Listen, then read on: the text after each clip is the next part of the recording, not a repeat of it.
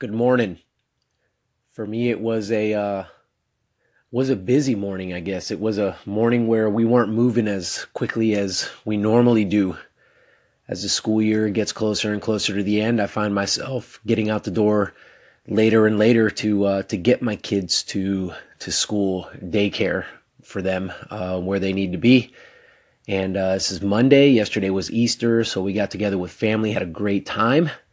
Uh, but we all had a ton of sugar, myself included. My kids obviously had a ton of sugar, and so the wake up this morning was a little bit slower. Things were just moving a little bit slower. And we got out the door late. By the time I dropped them off, it was late. And, you know, I, I had some sweet reflection this morning that I wanted to share with you guys because when I'm running late, I don't know about you guys, but when I'm running late, I become pretty irritable. I become pretty difficult guy to be around. My wife would tell you, my kids, now that they're becoming more vocal and beginning to understand emotions a little bit better, they'll even tell you. I've got my five year old. She'll say, Daddy, you got, you've, you've got a really bad attitude right now. Um, and so after I had dropped off the kids and I'm going through a school zone that obviously had just backed up tremendously because it was right around the time where prime time to drop kids off to get to school, which is part of the reason why I try to get out early, by the way, to just avoid that and just be able to get the kids to daycare and get home without getting snagged in any school zones or any kind of traffic at all. But as I sat in the car, I thought to myself, you know, what is it that, what is it that makes it to where you can just tolerate this stuff? And I thought back to my meditation because I've been I've been doing Headspace, which I highly recommend to you guys to meditate. And I was like, you know, what's the premise of meditation? And as I'm thinking, I'm going, okay, you have a thought and you acknowledge that you had the thought, but you move on. You, you don't spend time on that thought. You don't try to change that thought. You just, you know, you have it, but then you take your focus somewhere else.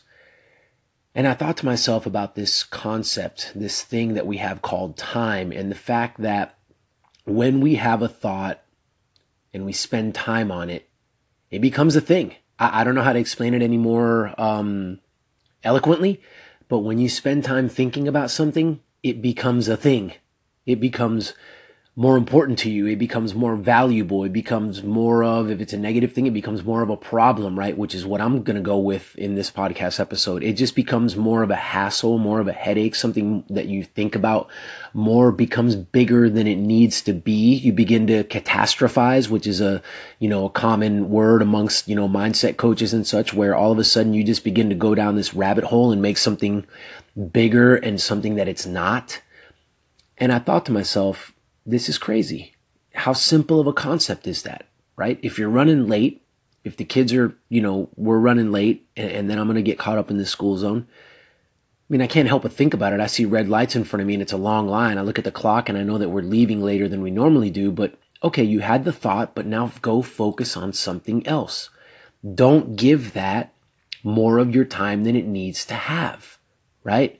Um, it's the same thing with, with anything. It's the same thing with, you know, friendships I can take it into. You know, you, you have certain people, don't spend more time than you should with certain people because you know that over time, those people are going to rub off on you maybe in the wrong way or spend more time around the good people because you know they're going to rub off on you in the right way.